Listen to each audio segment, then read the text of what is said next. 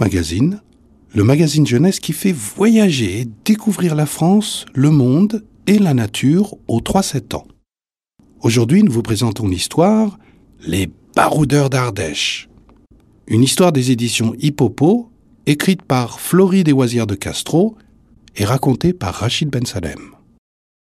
Archibald et sa famille habitent dans une grande ville. Chaque année, Archibald attend avec impatience le moment des grandes vacances d'été. Il sait qu'il va retrouver ses cousins Léopold et Isis dans leur grande maison à la campagne, en Ardèche. C'est toujours l'occasion de faire des activités toutes plus excitantes les unes que les autres. Cette année, leurs mamans les ont inscrits au camp des baroudeurs.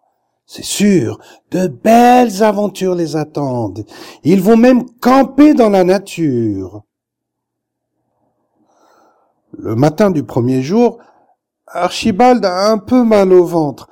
Il est inquiet de quitter sa maman et de partir en excursion dans les bois.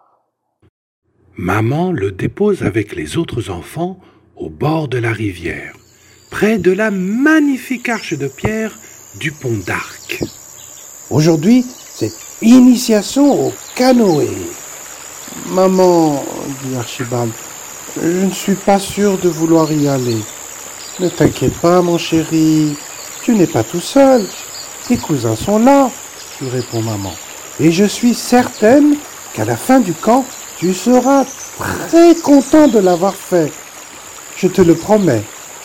Profite bien de cette belle aventure ajoute-t-elle avec un sourire confiant. Archibald et Isis montent dans un canoë. Quant à Léopold, il préfère prendre un kayak.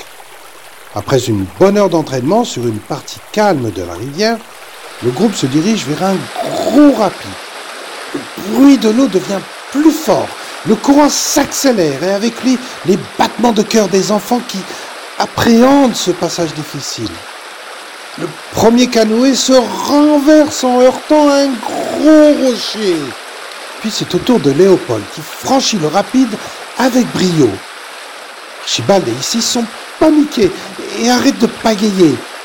Les enfants, crie le moniteur, le secret pour ne pas chavirer, c'est de pagayer le plus vite possible et de regarder où vous voulez aller. Et surtout, ne regardez pas le rocher, ajoute-t-il. Les enfants se ressaisissent, pagayent de toutes les forces et évitent le gros rocher de justesse. Hurrah crie le groupe qui attend un peu plus bas. On a vaincu le rapide de la dent noire. Les enfants sont contents d'arriver au campement. Ce soir, ils dormiront dans les gorges de l'Ardèche. Chaque petit groupe monte sa tente et rit en regardant les chèvres sauvages qui font du bruit dans les buissons.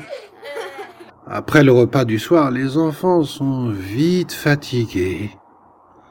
Les enfants, dit le moniteur, ce soir, il ne faut pas laisser de nourriture près de vos tentes. Sinon, vous risquez d'avoir des surprises durant la nuit. Mais les enfants discutent entre eux et n'écoutent pas vraiment. Durant la nuit, Léopold et Archibald sont réveillés par de petits grognements près de leur tente. Ils ne sont pas du tout rassurés. Tu entends? murmure Archibald. Sais-tu quel est ce bruit Oui, répond Léopold tout doucement. Je crois que ce sont des sangliers. Les deux garçons sont de plus en plus inquiets quand ils voient que la toile de la tente bouge et que les sangliers sont juste à quelques centimètres. Izzy se réveille et se moque d'eux. Vous n'êtes que des trouillards, dit-elle en riant. Elle donne un petit coup de pied sur la toile de tente et crie un grand Bouh Les sangliers affolés s'enfuient dans la forêt. Allez les peureux, Isis fièrement. C'est l'heure de se recoucher. Le thème de la deuxième journée est la préhistoire. La matinée s'annonce tout aussi sportive que la veille. La fine équipe fait de la spéléologie. Les voilà équipés de la tête aux pieds. Au fond de la grotte, ils sont entourés de stalactites et de stalagmites. et voit de petites gouttes qui tombent et ruissellent sur les parois. Le moniteur leur montre un petit trou appelé chatière, dans lequel ils vont devoir pénétrer en rampant. Euh, moi, ça ne me plaît pas trop, dit Isis à ses cousins. Et si on reste coincé dans ce minuscule trou? Ne t'inquiète pas, lui répond Archibald. On va faire ramper le moniteur en premier. Il est bien plus grand que nous. S'il passe sans rester bloqué, eh bien, nous passerons forcément. Sinon, tant pis, il restera coincé, rétorque Léopold amusé. Cette idée les fait bien rire. Après être tous sortis sans encombre, les enfants du groupe des baroudeurs se rendent à la visite de la réplique de la grotte Chauvet. C'est un lieu unique, hors du temps, où l'on découvre la vie des Aurignaciens, des hommes préhistoriques qui vivaient bien longtemps avant nous, il y a 36 000 ans. Les enfants sont impressionnés par ces grandes parois de roches décorées de peintures d'animaux. Ils s'imaginent les voir en vrai. Regardez, il y a plein de chevaux peints de ce côté, s'exclame Isis. Et des loups et des rhinocéros qui se battent, ajoute Léopold. Moi, ici je vois un ours, des mammouths et aussi une chouette gravée dans le mur, continue Archibald, tout joyeux. Puis soudain ils se taisent, en voyant une trace de main peinte et une empreinte de pied dans le sol.